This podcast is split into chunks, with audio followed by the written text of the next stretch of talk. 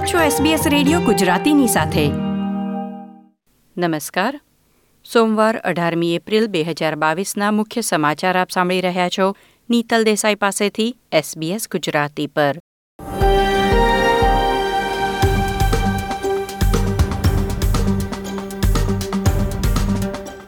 આજના મુખ્ય સમાચાર. વર્તમાન સરકાર ફરીથી ચૂંટાય તો વધુ લોકો તેમનું પ્રથમ ઘર ખરીદી શકે તેવા ફેરફાર કરશે. વિપક્ષે પણ આ યોજનાની સમીક્ષા કરવાનું વચન આપ્યું. મેડિકેરમાં કાપને મુદ્દે લિબરલ લેબર પક્ષ આમને સામને. બે વર્ષ બાદ પ્રથમ ક્રૂઝ શિપનું ઓસ્ટ્રેલિયામાં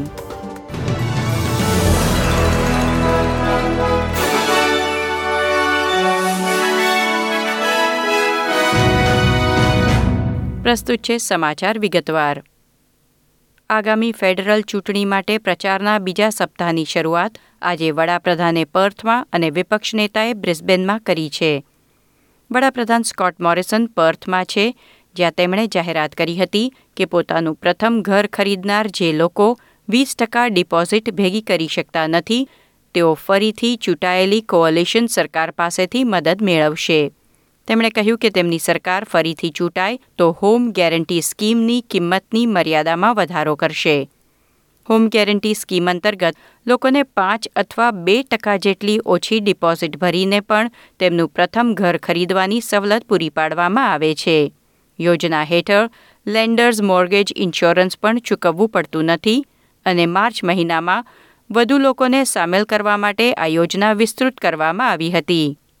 જો કે હાલ આ યોજના હેઠળ ખરીદી શકાય તે મકાનોની કિંમત મર્યાદિત છે, એટલે વડાપ્રધાને જાહેર કર્યું કે જો ફરીથી ચૂંટાય તો કોઅલિશન સરકાર મોટા શહેરો અને પ્રાદેશિક વિસ્તારોમાં કિંમત પરની મર્યાદા ઉઠાવી લેશે. ફેરફારો હેઠળ લોકો સિડની અને પ્રાદેશિક ન્યૂ સાઉથ વેલ્સમાં નવ લાખ ડોલર સુધીના મકાનો માટે અને મેલબર્ન અને પ્રાદેશિક વિક્ટોરિયામાં આઠ લાખ સુધીના મકાનો હોમ ગેરંટી સ્કીમ અંતર્ગત ખરીદી શકશે. સામે જો લેબર પક્ષ ચૂંટણીમાં જીતે તો તેમણે પણ હોમ ગેરંટી સ્કીમની કિંમતની મર્યાદાની સમીક્ષા કરવાનું વચન આપ્યું છે.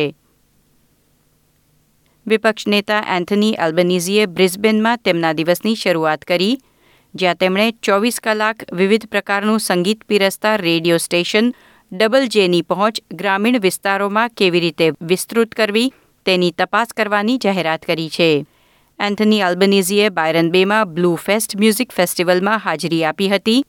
કલા ક્ષેત્ર સાથે સંકળાયેલા વ્યવસાયોને વધુ ટેકો આપવાનું વચન આપતી વખતે પ્રેક્ષકોએ તેમના નિવેદનને મિશ્ર પ્રતિસાદ આપ્યો હતો.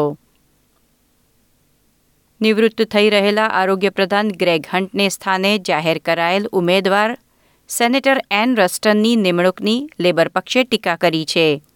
વિપક્ષ નેતાએ મતદારોને ચેતવણી આપતા કહ્યું કે સરકારની કેન્દ્રીય આરોગ્ય પ્રધાનની નવી પસંદગી મેડિકેરમાં કાપ મૂકી શકે છે. સેનેટર એન રસ્ટને ભૂતકાળમાં મેડિકેર વિશે ટિપ્પણી કરી હતી કે હાલના સ્વરૂપમાં મેડિકેર સેવાને ચાલુ રાખવી ઓસ્ટ્રેલિયાને પોસાય તેમ નથી. પરંતુ રસ્ટને રવિવારે મીડિયાને જણાવ્યું કે ઓસ્ટ્રેલિયાની અર્થવ્યવસ્થા રોગચાળામાંથી મજબૂત થઈને બહાર આવી છે, તેથી વર્તમાન સ્થિતિમાં તેમની સાત વર્ષ પહેલાં કરેલી ટિપ્પણી અમલમાં મૂકવાની કોઈ જરૂર જ નથી. જો કોઅલિશન આગામી ચૂંટણીમાં જીતશે તો આરોગ્ય ખાતાનો કાર્યભાર સેનેટર એન રસ્ટન સંભાળશે, જેઓ હાલમાં સામાજિક સેવાઓ અને મહિલા સુરક્ષા પોર્ટફોલિયો ધરાવે છે. કોરોના વાયરસની મહામારી શરૂ થયાને બે વર્ષથી પણ વધુ સમય પછી હવે આંતરરાષ્ટ્રીય આગમન કરતા મુસાફરોએ રેપિડ એન્ટિજન ટેસ્ટ કે પી સી આર ટેસ્ટ કરાવવાની જરૂરિયાત રહેશે નહીં. અગાઉ ઓસ્ટ્રેલિયા પ્રવાસ કરવાની નિર્ધારિત ફ્લાઇટના બોતેર કલાક અગાઉ ટેસ્ટ કરાવી નેગેટિવ પરિણામ જમા કરાવવું જરૂરી હતું, પરંતુ આજે અઢારમી એપ્રિલથી ઓસ્ટ્રેલિયાએ મુસાફરી અગાઉ કરવામાં આવતા કોવિડ ટેસ્ટની જરૂરિયાત સમાપ્ત કરી છે. છેલ્લા ચોવીસ કલાકમાં ઓસ્ટ્રેલિયામાં દસ કોવિડ દર્દીના મૃત્યુ નોંધાયા છે.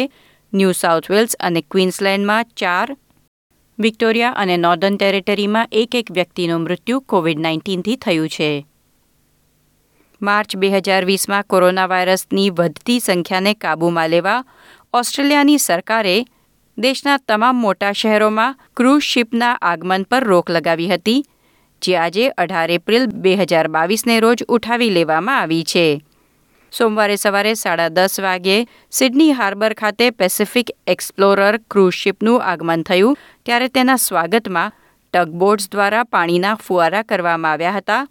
સાયપ્રસથી સિડની આવેલા જહાજને આવકારવા અનેક લોકો આજે સિડની હાર્બર પર એકઠા પણ થયા હતા. પેસિફિક એક્સપ્લોરર ક્રૂઝ શિપ એકત્રીસ મેને રોજ પ્રવાસીઓને લઈ બ્રિસ્બેન માટે રવાના થશે. બ્રિસ્બેનના ક્લે ફિલ્ડમાં એક મકાનમાં લાગેલી આગમાં છ વર્ષીય બાળકનું મૃત્યુ થયું છે. ક્વીન્સલેન્ડ ફાયર એન્ડ ઇમરજન્સી સર્વિસીસના જણાવ્યા અનુસાર વહેલી સવારે ઘરના પાછળના ભાગમાં આગ લાગી હતી, જેને કારણે એ ભાગમાં આવેલા બેડરૂમમાં છ વર્ષનો છોકરો ફસાઈ ગયો હતો અને તેને બહાર કાઢી શકાયો ન હતો. તેના માતા પિતા અને ચાર વર્ષની બહેનને બચાવવામાં સફળતા મળી છે. અઢાર વર્ષથી મોટી ઉંમરના તમામ ઓસ્ટ્રેલિયન નાગરિકો માટે આવી રહેલ કેન્દ્રીય ચૂંટણીમાં મતદાન ફરજિયાત છે, તે માટે આજે સોમવાર અઢાર એપ્રિલ બે હજાર બાવીસના રોજ રાત્રે આઠ વાગ્યા સુધીમાં નામ નોંધાવી દેવું ફરજિયાત છે. જો તમે અગાઉથી રજિસ્ટ્રેશન કરી લીધું હોય તો તમારું નામ અથવા સરનામું બદલવું હોય તો એઈસીની વેબસાઇટ પર જઈ એ ફેરફાર પણ આજે આઠ વાગ્યા પહેલાં કરવા અનિવાર્ય છે. આ હતા સોમવાર અઢાર એપ્રિલની બપોર સુધીના મુખ્ય સમાચાર. આ પ્રકારની વધુ માહિતી મેળવવા માંગો છો? અમને સાંભળી શકશો Apple podcast, Google podcast, Spotify કે જ્યાં પણ તમે તમારા પોડકાસ્ટ મેળવતા હોવ.